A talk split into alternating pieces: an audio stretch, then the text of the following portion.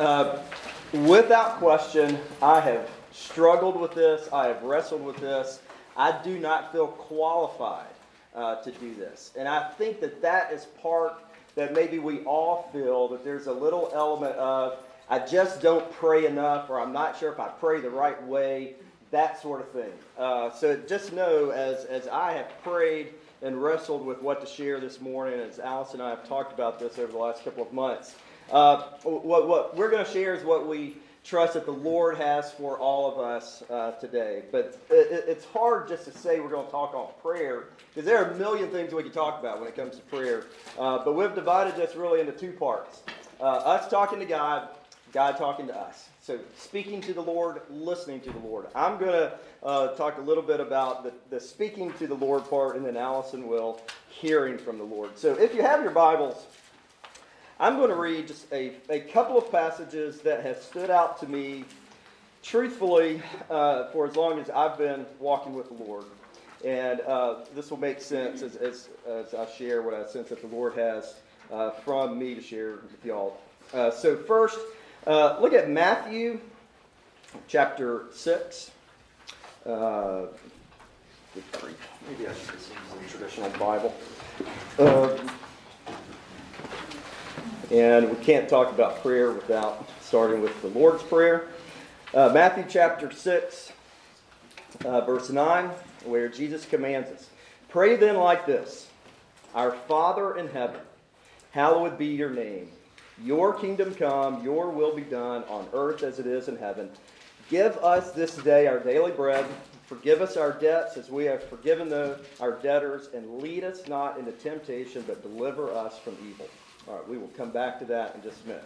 All right, now turn to uh, Mark. Mark chapter 1.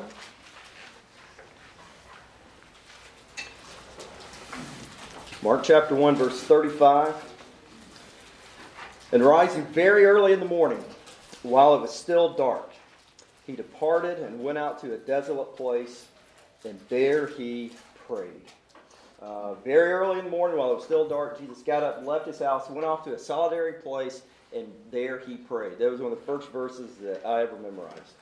All right, and now, uh, New Testament, look at 1 Thessalonians chapter 1. Again, there's a reason for all of these.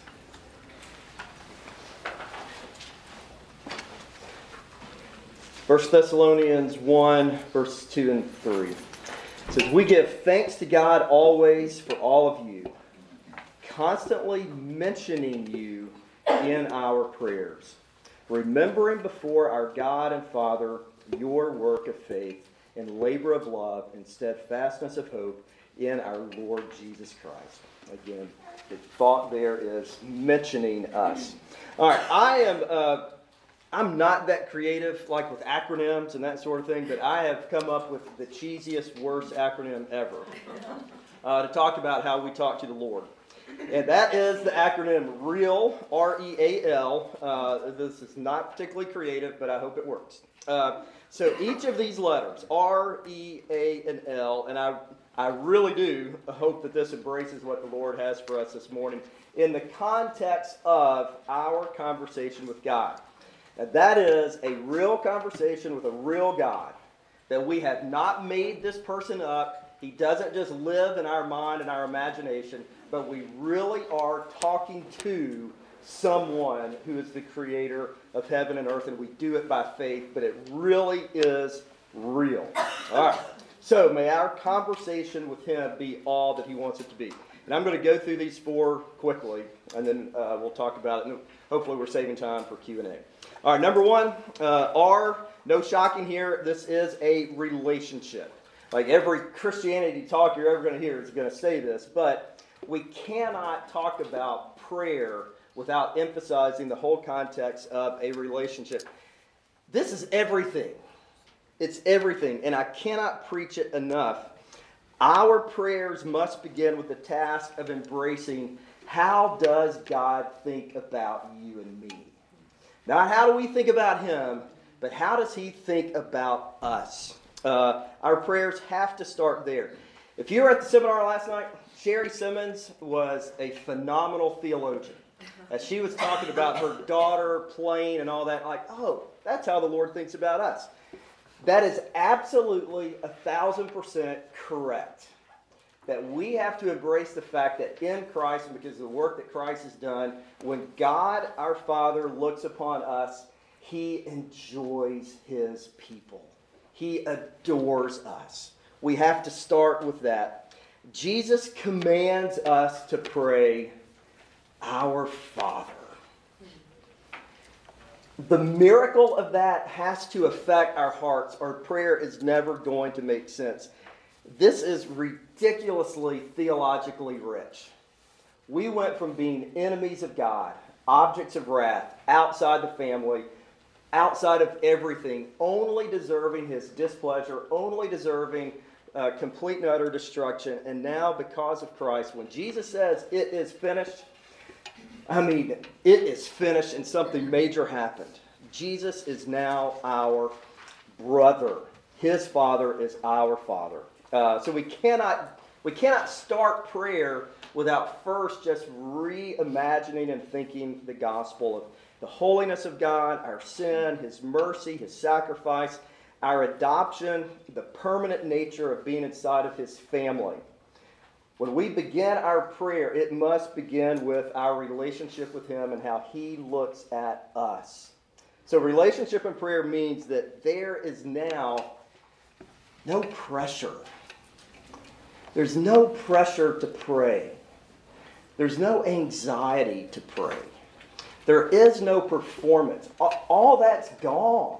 Jesus took every bit of that. Now it is a perfect relationship. This is about delight. This is about enjoyment. The command is not to pray exclusively, but it's to call the Creator God our Father. Um, so I, have raised teenagers. Um, and something I've noticed with, with teenage boys and girls of somewhere in the 16 to 17 year old age range, I become absolutely the most boring person on the face of the earth. Which there is some truth in that. I get it. Uh, but you know what I kind of like from them? Is just to spend a little bit of time with them, like we used to. Uh, I beg you to see this morning your father likes you. Jesus has made it not only possible, but that is just the way God sees you. He enjoys time with you. Your guilt's over, your shame is gone. You're free to come into his presence and enjoy it. Uh, I, I, do have a 15 year old son who's over here now. I'm grateful for this. I didn't think about this as I was giving my writing this illustration, but Back in December, uh, he got into a little bit of trouble at school because uh, there's a choir. Uh, the upper school concert was here. They were practicing during the school day, but it was here at church. Well, Keaton's only been in this church a million times in his life. So they're all in the sanctuary practicing. And Keaton and his buddies are back in my office sitting on the couch talking to Mac Holt. And they got in trouble because they were late. And you know what? I don't care how much trouble they got into. I loved that he felt the freedom to walk right back into my office and jump on the couch and hang out with his youth director. He can get in all the trouble he wants. I could care less. Because I love the fact he wanted to be in the presence of where he knew he probably wasn't supposed to be. That's a picture of prayer. We get to go inside the presence and be welcomed in a place where we should never be and enjoy ourselves. This is prayer. Come to Him. The pressure is off. It's real, it's a relationship. So, simply put, application wise, come freely in prayer. Come and stay a while. I think is the picture. Enjoy yourself. All right, second thing, this is the E. Again, not shocking. This is emotions. Um, so, uh, because God is our Father, because Jesus has made uh, it possible for us to come into His presence, so now we come in full on honesty with Him, which means you speak to your Savior with the realness of your heart at the particular moment of your life, which will change all the time. So, if you study the prayers of Scripture, They are not religious, rote, dry, or boring. Rather, the book of Psalms has every emotion that exists in a human heart and mind is there. All of them. So, in our freeness to come into the presence of our Father, we're now free to be the humans that He made us to be, and we are filled with emotions. Um, again, I want to look at a passage. Uh, I read this in my daily devotion the day after I wrote this, and I, I thought it, it, just put an exclamation point behind this. Look at uh, Psalm 18, just the first four verses. Uh, five verses. I thought this was so great. Psalm 18. I love you, O Lord, my strength. Right? Perfect, beautiful, theological. The Lord is my rock, my fortress, my deliverer, my God, my rock, in whom I take refuge, my shield and the horn of my salvation, my stronghold. Again, all beautiful, God's attributes. I call upon the Lord who is worthy to be praised and saved from all my enemies. Again, glorious. Verse 4 The cords of death encompassed me, the torrents of destruction assailed me. He didn't just stop with, Oh, glorious are you, O God. It's rather, Glorious are you, O God, and I'm in trouble. This was not just a pious prayer. This is full on raw emotion. This is where I am right now. And this is in the Bible. This is how we're supposed to talk to the Lord our mind, our heart, our fears, our anxieties, our thanksgiving. Let it all out because He's our Father and He already knows we have it. For that matter, He is sovereign over our circumstances. As we let our emotions flow to Him, He already knows what they are. God is real. We live in a fallen world. Our prayers have to match that.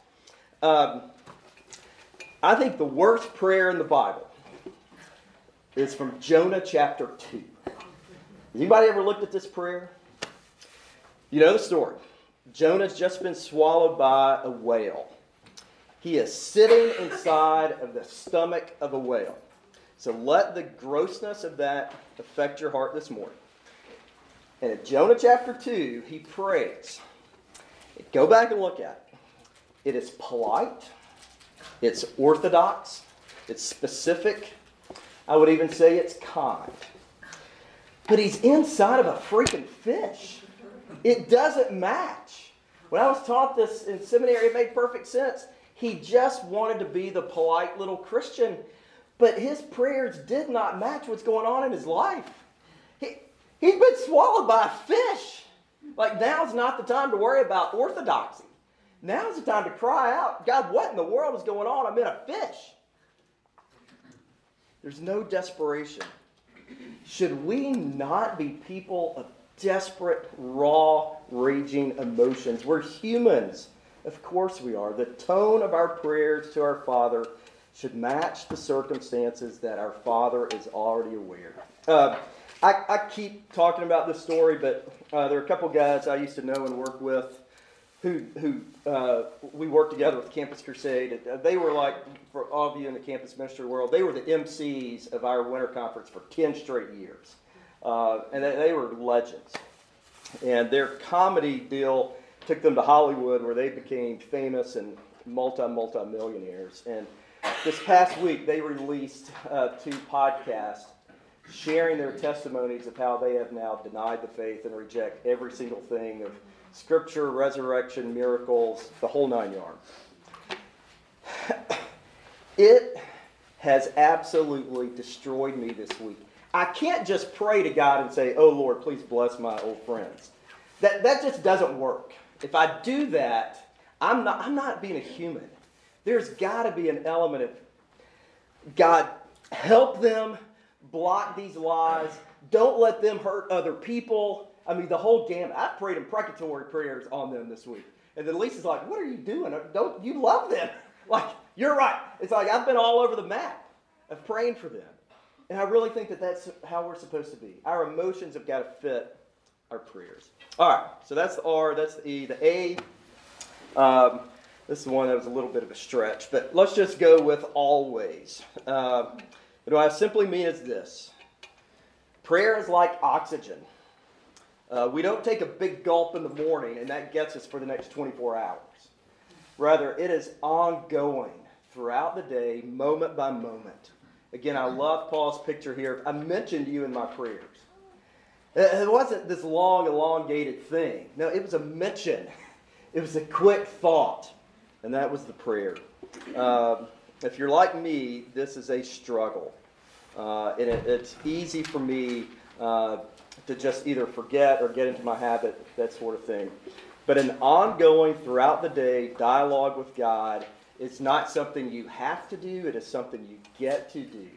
And it is a delight. And because God is our Father, even if we imagine our best human relationships, that is what we are now able, free to do. Uh, a couple tools that might help you that I've encouraged people to do over the years. Um, I think it's a good idea on Sunday morning to take your liturgy, your order of worship, take it home with you, take it to work with you. You get a new one every week. Uh, it's a new call to worship. It's a new confession of sin. It's a new assurance of faith. Put that thing with you at work, wherever you are. If it's in your car, if it's at your desk, whatever, reuse it all week long. Uh, people recycle that thing or throw it away. I'm like, keep it. You get another one the following week where it is filled with scripture, it's filled with prayers. You can use that. I, I think that is an underutilized resource. Second thing I would simply say is keep written scripture near you. Uh, if, if you're undiagnosed ADHD like I am, uh, the more things that you can see help you. Uh, keep names of people nearby. Uh, keep an ongoing list of ways in which you can be thankful. Uh, keep an ongoing list of just the reality that God has been merciful to you. Uh, so, always. So we have a relationship, he's our father. We have emotions because we're humans. Uh, it's always because it really is. Our emotions change and our father's with us all the time. The last thing I want to highlight, and um, I wasn't going to do this, and Lisa and I talked about it, and she thought it would be a good idea. And it's the L, uh, and that is list. Um, I, I'm a prayer list guy. I was kind of discipled in that, and I and honestly, I, I kind of like it. Um, my only deal here is with a prayer list is that the danger is that this can become rote and it, it, it's easy to forget the relationship. Uh, Larry Crabb, who is uh, one of my favorite Christian authors, says that relationship always comes before petition. And it, even if you see that Psalm 18, it's all gospel. And then he gets into a list. Uh, in the Lord's Prayer, it's our Father Hallowed be your name. May your kingdom come. May your will be done. Then give us our daily bread, which once you've prayed through the reality of the gospel, what you're going to ask for with your daily bread has then been affected. If you just start with your list of everything you need today, we've reduced God into just something that's like, well, if he doesn't give it, maybe he's not even real. And that, that's completely antithetical of what I hope to do. I, I brought my list with me. I've been carrying around this white thing forever. Um, and I, I mean, it's a bit of a mess. But I literally have the Lord's Prayer here because it helps me. Even though I've prayed it for years, I need to see it. It's good for me. So I, I, I redo this every year. Then I have a category for family. I pray a different thing Monday, Tuesday, Wednesday, Thursday, Friday for Lisa uh, and a scripture verse that I, I kind of change every year. I have something for Macy. It's different Monday, Tuesday, Wednesday, Thursday, Friday. And then different for Sarah, different for Keaton. And then I get into extended family. Um, I get into people in the church. Uh, I get into disciples. Uh, I get. I, I, pray for Robert. Uh, a different thing. Monday, Tuesday, Wednesday, Thursday, Friday. Neighbors and uh, what else? Uh, financial type stuff and a different thing each day. But the reason I share this is it helps me, and I've been doing this for years and years and years. I, I'm free to tell you, I have seen the Lord answer very specific things without question. I've seen Him do that. And it's usually over time that I can look back a decade later. I do a poor job of recording the answers to prayer, um, but I, I can remember just when I give myself time to do that. I'm not bound to the list. if I don't pick that up for a week, I don't feel like, oh, I better carve out time on Saturday and go back and pray for everything I had prayed for this week. That, that's not it. God's our Father. He enjoys us coming to Him today. If we don't come today, we'll come tomorrow. Come, stay a while, enjoy His presence. So I'm going to stop there, and then we can get into Q and A later. Allison, yes. you'll come talk about hearing. All right. so, um, I'm going to talk about how um, the second half of prayer, which is God speaks and we listen. And Mark, the whole point of this conference is, you know, being with God. Prayer is conversation with God. So when we imagine fireside chats with God, it's not just us talking to Him, although it certainly is that. It's also Him talking to us. But I think that this is a, the point in prayer where a lot of times we kind of stop. We we do everything that Mark has talked about. Um, and then we kind of, at least what I do is I, you know, say what I have to say. I'm real with God, you know, in my better moments. And then I kind of attend to other things and wait for him to deliver answers as though he were like Amazon or something with two day shipping. Um, but the prayer's not done at that point. Um, God actually does talk to us and we listen. And some of us may not even realize that God talks to us. I mean, we kind of know it in one sense, um, and not that we don't want to hear from Him, because of course we do, but it doesn't actually occur to us that God would talk to us as a friend. And when we read things in the Bible, um, like about God visiting Adam and Eve in the garden, talking with Enoch, talking with Moses face to face, all of those seem like they're kind of these exceptional moments in Scripture and not really models for our everyday life but they actually are models for our everyday life. It's really incredible. We'll get to that in just a second. Um, or if you're like me, sometimes you only come to hear God in a crisis when things like are really bad. All of a sudden, you're just like, "Oh Lord, speak! yeah, your servant will listen." Um, and I'm desperately looking to Him for very clear direction. But it's actually pretty hard to learn how to hear God and listen to Him in a crisis. We um, we need to learn how to hear from God um, when we're in the calm, so that when we do hit the crisis, we can actually hear Him. In fact, if we listen to God in a crisis, I'm just realizing Stephen printed this off for me and it's double sided. I'm, I'm going to get confused. Okay. Um, yes. Uh, if we if we listen to God only in a crisis, then it's probably not going to make sense to us um, if we're expecting God to give us directions. Because as it turns out, even though God does direct our lives, when He speaks, He He is not He's not anxious about your circumstances. He's not in a fluster because of the crisis. And a lot of times he's conversing with us. He's not giving you flight directions like a, you know, a flight attendant, here are the exits. Um, he's having a conversation with you. And so, so many times I go to God and I say, what should I do? Should we, you know, should I take this job offer? Should we buy this house? Should I say this thing to this friend that I, you know, am nervous to say? And that's not a bad thing, but God wants conversation with us. And it made me think of how so many times, well, not so many times, but um, you know, like if you're walking along with somebody um, and they know where you're going, like I'm thinking like on campus a lot of times, I have to go to buildings that I don't know where they are, but I'm walking with someone who knows. I don't say to them, tell me how to get there, you know, give me some directions, how do I get to the building? I'm just walking with them, and then as I'm walking with them, I'm kind of following them. They're not telling me, now we're going to turn right at this street corner, we just turn right and we're talking about other things. And that's kind of how we get directions from God. We're just walking with Him, we're talking, and then somehow we end up where we're supposed to be because we were just kind of at His side. So um, that's what God is saying to us. He's saying, I'll take care of it, you know, walk with me. So in the second part of prayer, we get to know God. We become His friend um, he makes himself known to us. It's really amazing that, like Mark said, not only do we get to go into his presence where we don't deserve to be, he actually talks back to us and answers and um, makes himself known. So, um, that kind of begs the question why are we not doing that more? Why are we not listening to God more? Why is this something that so many of us, at least I, really struggle with? And it feels overwhelming to think of hearing from God. So I'm going to look first at some obstacles to listening to God, and then I'm going to look at some practical steps for listening to God. And I'm so thrilled to be going second because you covered so many great things. I'm going to kind of just like go through this and then we'll leave lots of time for questions. Okay. So, obstacles to listening to God. It's so great. We get to hear from God. He actually talks to us like we are his friend. But then, why is it so hard and why do we not do it more often? What is it that's getting in the way? Well, I think one obstacle is that we don't actually believe that he is speaking. or when we hear him, we don't believe that it's him who is speaking.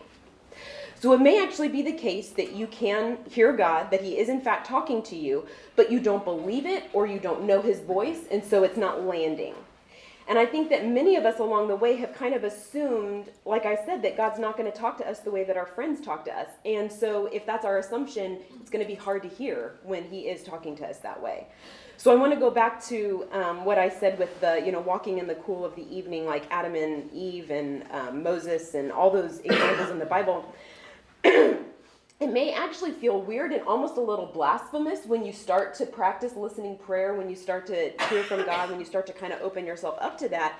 Because at least I equated hearing from God with like divine revelation. And I knew He spoke to me in the Bible, and I thought that was kind of all He had to say.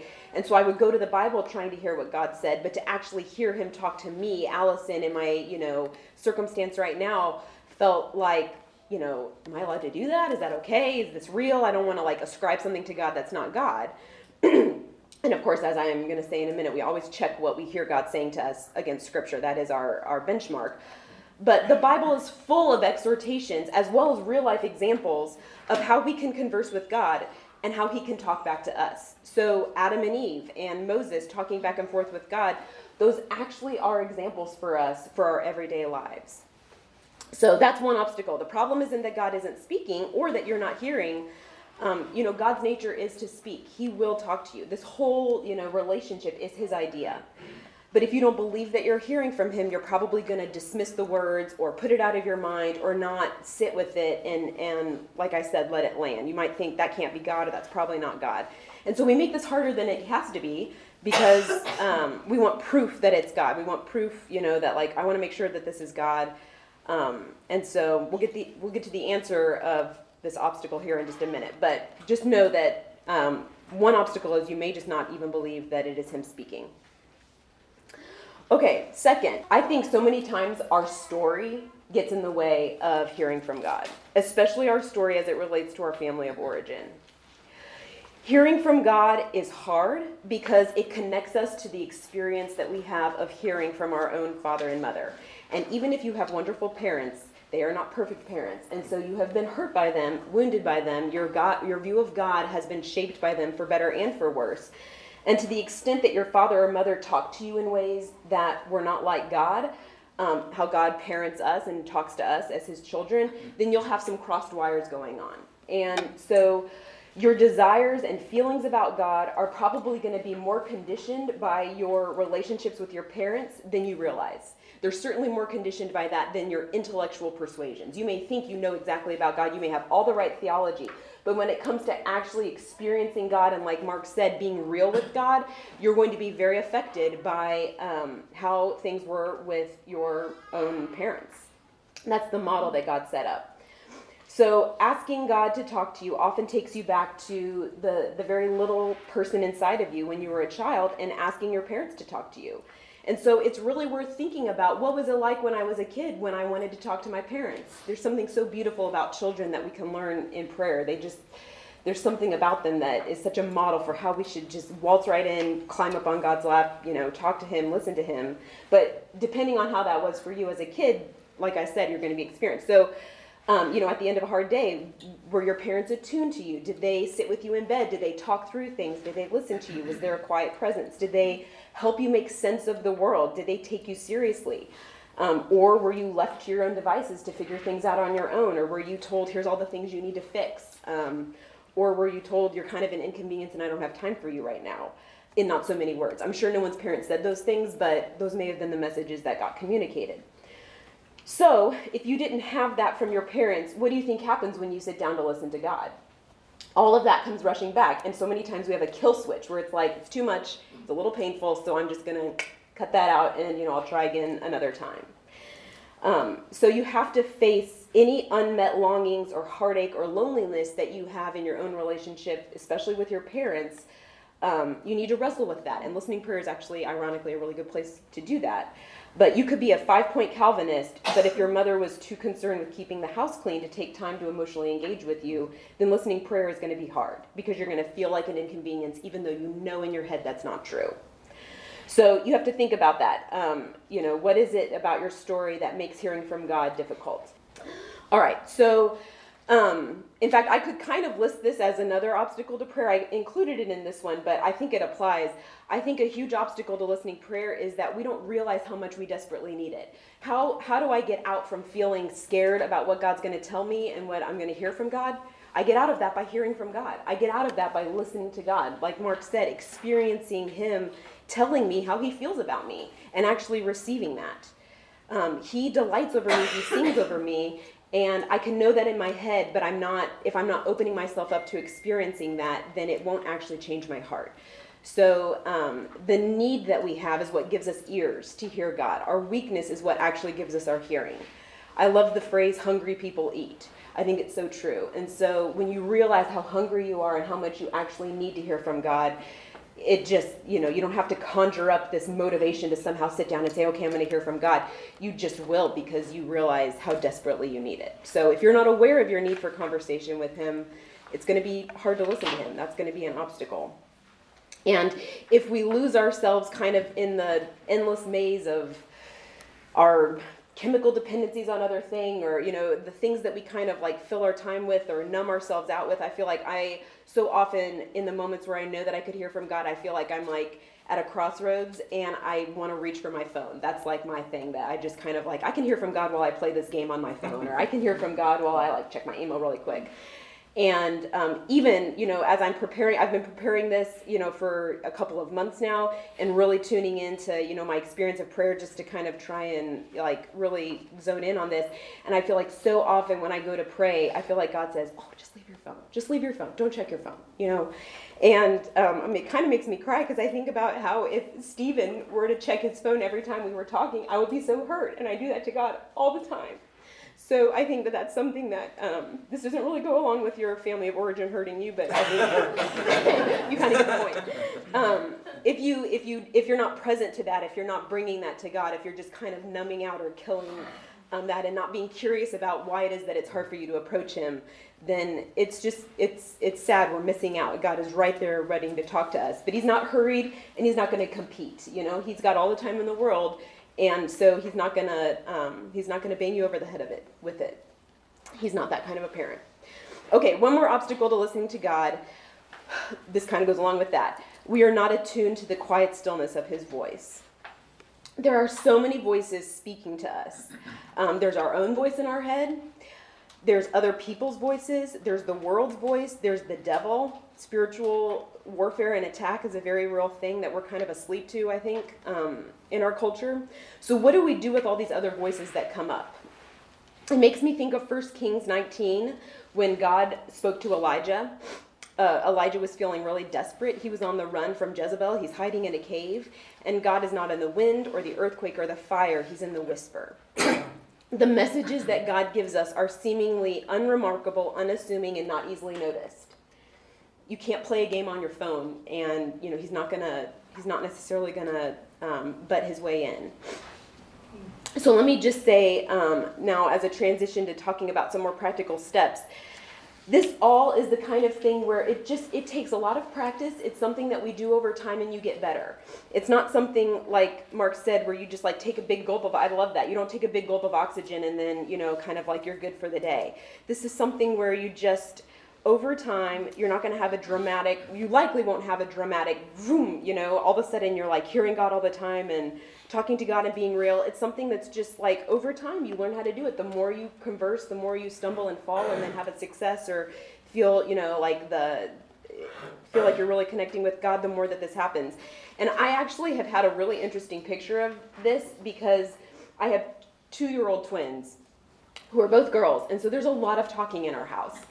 And when they were, you know, a little bit younger, they were learning words and um, literally just like learning objects. But right now, they're in that phase where they're actually learning to converse. It's like an art. It's a skill to actually converse. It's not just talking. They don't just learn this object is this. They're actually learning how to take turns, how to ask questions, how to answer questions. And they're not very good at it. But of course, like my heart just like swells every time we have a conversation. Um, one of my one of them loves to say, "Mom, let's go in the front room and talk." And so we go in the front room and talk. And she sits down, and this is what she this is literally what she says. Because she doesn't know what to say, but she knows the cadence of what a conversation is supposed to sound like. And she wants to ca- talk with me. She sees me talking with friends or with my husband, and she doesn't know how to say it, so she just says babble. And I say babble right back. You can tell I'm like really good at it now because, and then she'll start everything with like, so someone take a dick and someone, and I'll say, mm-hmm, so someone take a It is just the most precious thing. Um, she's learning how to converse. And we're the same. We have to learn how to converse. We have to learn how to talk, how to take turns, how to listen. So it's okay if you go to God and you're just babbling. He will be as delighted with you as I, I as I am with my own daughter when we do that. So just know that this is a skill and it's something it's a it's something that practice will definitely um, you're learning. We're learning. It's a process, and you'll get better over time at hearing God speak to you. Okay, just a few practical steps to listening to God. The first is, I mean, it kind of is obvious, but it's actually really hard, and that is to be quiet. If you want to listen to God, you have to actually be quiet. When I want to listen to what somebody else has to say to me, I have to be quiet. I can't hear them when I'm talking. So we can't hear God with our ears ringing with our own loud voices or our to do list that's pounding down at the door or anything else that Satan would use to keep us from hearing God. You have to be quiet to hear. So you need to assume a posture of stillness. And honestly, this is really hard. Like I said, I it's like all I can do not to reach for my phone in moments like this. We are in a culture that is dominated by doing over being, but listening to God means being with God. So be quiet and assume that God will talk to you. It really is God's nature to speak. He will speak. Think about Genesis 1. God's very first act is to speak. He speaks the world into existence. Think about John Wood, John 1. The word became flesh. The word, God speaks. God's the one who created words. Intimacy through conversation is his idea. You may have to wait to hear it, but he will actually speak to you. So be quiet and wait because it's coming. Number two, I would start small. Kind of like, you know, the babbling conversation. Start small. Ask God simple questions. Ask Him, what would you like to say to me today? He will likely say simple things like, I love you. It may be words that he gives you. It may be an image that he gives you that you think about. It may be just a sense of him sitting right there with you, being present. But ask him simple questions and listen for his simple answers.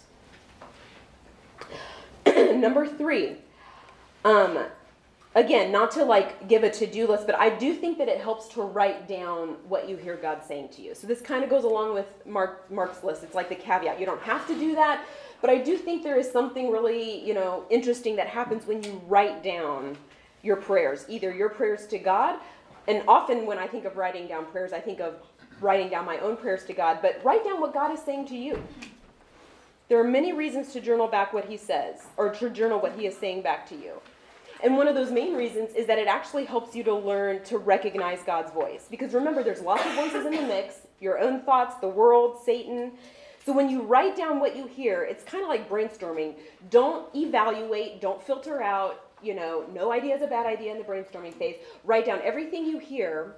And then once you've got everything kind of down and you don't feel like there's any more voices rattling around in your head, then you can look at it and you can see it's pretty easy to start narrowing it down it's, ob- it's easy to see the obvious lies from Satan or our wounds. Um, like when I write down and say, I'm afraid of what God is going to say to me, it's kind of like, ooh, okay, I need to think about that. Why am I afraid of what God is going to say to me? When you write it down in black and white, um, it's, it's easier to recognize God's voice. And you do learn to recognize God's voice and the tone of his voice over time. There is a character to God's voice, he has a way of talking, he's a person. And that character is endlessly kind. It does not bully you, it does not condemn you, it does not shame you. If you have any voices in your head and you write them down and there's shame in it, you can just easily cross that off. That's not from God, that's not the tone of his voice. He is inviting, he is peaceful, he is unhurried, he is not harsh, even if he tells you hard things.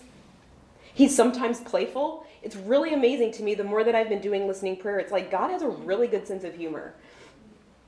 Sometimes he disrupts you and he says something and you just feel like, no, or I, I don't know, I don't know about that.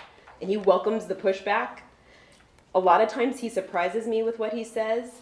Often he'll answer your question with a question of his own. But no matter what, the frame of what he says to you is going to be what Mark referenced. It's the frame of a dear father speaking to his dear child. That is the relationship in which prayer happens. Our Father. He is our dear Father, and He speaks to you the way He would speak to a dear child. And again, this makes me think of my own kids. They know, they don't just know my voice, although they know that, they hear it all day, every day. But they know the tone of the, my voice. They know the way that I speak. And so if somebody were to come up to them, even at two years old, and say to them, like, hey, um, Claire, your mom thinks you're too sensitive. I'm pretty sure that even at two, Claire would, I mean, I don't know if she knows what sensitive is, but she, she would, it would like not sit with her because I, that's not really, that doesn't sound like me. That's not something that I would really say to them. So, same thing. When you write down what you hear God saying, um, you can also weed out things that it's like you get to know God's voice. You know, you know what? That doesn't sound like God. That's not God talking to me. All right, next practical step. I would familiarize myself with all the ways that God talks to you and be open to the fact that sometimes it's in the very quiet moment where you've you know, you've quieted down, you've been silent, you're journaling, you listen to him. But God talks to you all the time and the more that you do this, the more that you will hear him. I'll just take that A from the acronym. Always. God is talking to you through so many things. It's not just sermons or quiet times or Bible reading, although those are really big times. God speaks to us through creation, through his actions among us in our everyday circumstances, through, um, through the church, through his spirit, through our daily experience, through other people, through professional counselors, through our friends, our neighbors, our spouses, our parents, our children. These are all the instruments of God. And again, everything goes back to being checked against the Bible, but God really talks to us in all different kinds of ways. So, first, and most importantly, God does speak to us through the scripture. The Bible is a breathing, living, murmuring letter from the Father. And so whenever we want whenever we believe we have heard from God somewhere else, we always return to the Bible to confirm what we're hearing from God. The Bible isn't just the present dialogue of God. Um, uh, Walter Wangerin Jr., who's one of my favorite authors, um, said that the Bible is like God's dictionary it's like a grammar book that tells us God's words, his chosen language, and the meanings of those words. And so, of course, we come back to this over and over and learn it thoroughly because that's what tunes our ears into the voice of God. And by learning his grammar book, his dictionary, then we start to see it in other places. So we learn scripture in order to distinguish God's voice in our everyday life. God also talks to us through our own thoughts. And again, this can be kind of feel a little loosey goosey and airy fairy because there's, I mean, there's like a lot of thoughts in my own in my own mind. But God's words often come to us through thoughts that feel like they are our own thoughts, even though they're not thoughts that are from us. And I think that's kind of how you learn to distinguish it. It feels like your thought, but it's not a thought that you could have on your own.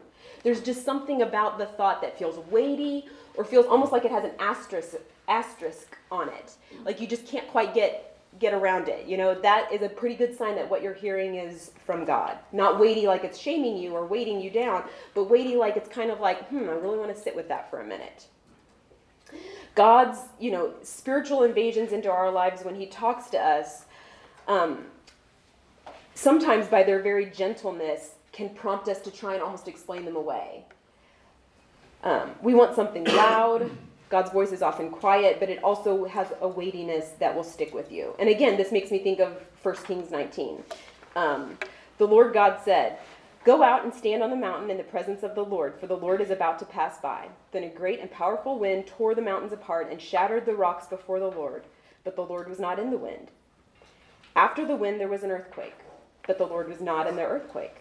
After the earthquake came a fire, but the Lord was not in the fire. And after the fire came a gentle whisper. And when Elijah heard it, he pulled his cloak over his face and went out and stood at the mouth of the cave. He went out, it drew him out. Then a voice said to him, What are you doing here, Elijah? So God didn't jump straight into giving Elijah a bunch of directions. He instead met him where he was, he drew him out. Elijah was hiding, he was afraid, he was desperate, he's living in a cave. God draws him out, and he doesn't tell him what to do. He asks him a question What are you doing here, Elijah? And it starts a conversation. All right. Um, two more points. Um, and I'll do them really quick. One is um, open yourself up to be known by God in His speaking to you. So I don't know, open yourself up. That's a shorter version of it. I think that this really is a huge part of listening prayer, and Mark kind of talked about this when he was talking about emotions and being real and laying it before the Lord. Sherry Simmons was um, just so on this point last night when she said that you know she actually experiences what God experiences about her. There's something about not just you know knowing what God thinks about you, but to actually experience God experiencing you. It's this weird, I don't know, experiencing God, experiencing you. It's not. It's it's really something. It changes your heart when you um, when you open yourself up to that. But it takes vulnerability. It takes vulnerability to hear God. The first thing that you might feel when you do listening prayer, unless you're someone who's already been doing it a lot, is kind of it's a sense of awkwardness and uncertainty. It feels a little weird to kind of be like, you know, hi God um, I don't really know what to say. I don't know how to listen to you. I should because I've been a Christian for decades, and yet this is something that's new for me. Um, you really are putting yourself out there, and you're asking God to speak to you, and you're not really sure what you're going to get back. And sometimes God chooses to say things to you that you wouldn't necessarily choose to hear. Not um, any, not like condemnation, but just things that feel like, well, that doesn't apply. Kind of like um, you know, when Mark's talking about being real and bringing the real you to to God, sometimes he, you know, will say something back to you that maybe irritates you, or it feels too simplistic, or it feels like it doesn't quite fit. It's not what you expected. sweet baby. Um, but you know, that's an invitation to wrestle with what God is saying, not because it's you know you, you don't like it, but just be you know be curious about it. Be curious about why is God saying this to you? Why is God telling you this now? Don't just dismiss it. Open yourself up to it. What if it's really true? And I know this sounds crazy, but I have had to do that the most often when God says, I love you. That is the hardest thing for me to hear, for it to actually land. I know that in my mind, I read it in my Bible, but to actually sit and experience what it means for God to love you. I can't talk about it too much longer because then you'll just I'll start crying. But it it it it's um it it feels so vulnerable um, and yet, when I let it land and when I actually wrestle and say, Well, God, I don't feel like you love me. I feel like here's all the things that make me think that that's not true, or, you know, you, um, you're telling me this, but it's really hard for me to, to, to believe you. He can handle that. And it's really amazing when you open yourself up to that, how He will just drop the gospel in in the sweetest way. So it's always a gift. God's words are always a gift. I do think that in our Western post Enlightenment, data driven culture, we don't know what to do with things like that. We don't know what to do with like opening ourselves up to God experiencing us. We like to have systematic theology. We like logic. We like to, you know, know all the right things. But that is actually a way of trying to be in control. That's a way of trying to have, you know, the upper handle. It's like if you can get all your all your um, facts straight or all your theology straight, um, we're content to kind of just rest there and be right in our beliefs. And that gives us, like I said, a sense of power. But ultimately, it actually alienates us from God and it alienates us from others. Christianity is not about being right, although it turns out we are right, but it's not about, it's bonus. But that's not what it's about. Christianity is about being loved. At its core, Christianity is about being loved. So when we listen to God over time, we begin to feel what God feels about us, and we listen to Him, and it touches the deepest parts of us. It stirs up joy, it stirs up pain, it stirs up hope, and it changes us. This is why, you know, this is what they mean when they say prayer changes us. It actually changes the affections of your heart. And I just want to kind of conclude by saying that I, again, not to bring my kids into this, but I can't help it. They're just such a perfect picture of how this works. I've recognized this in my, my twins because one of them, I have a little song that I made up for them. It's really, they're so cheesy and embarrassing. I will not sing them to you right now, but I sing it to them before we go to bed at night.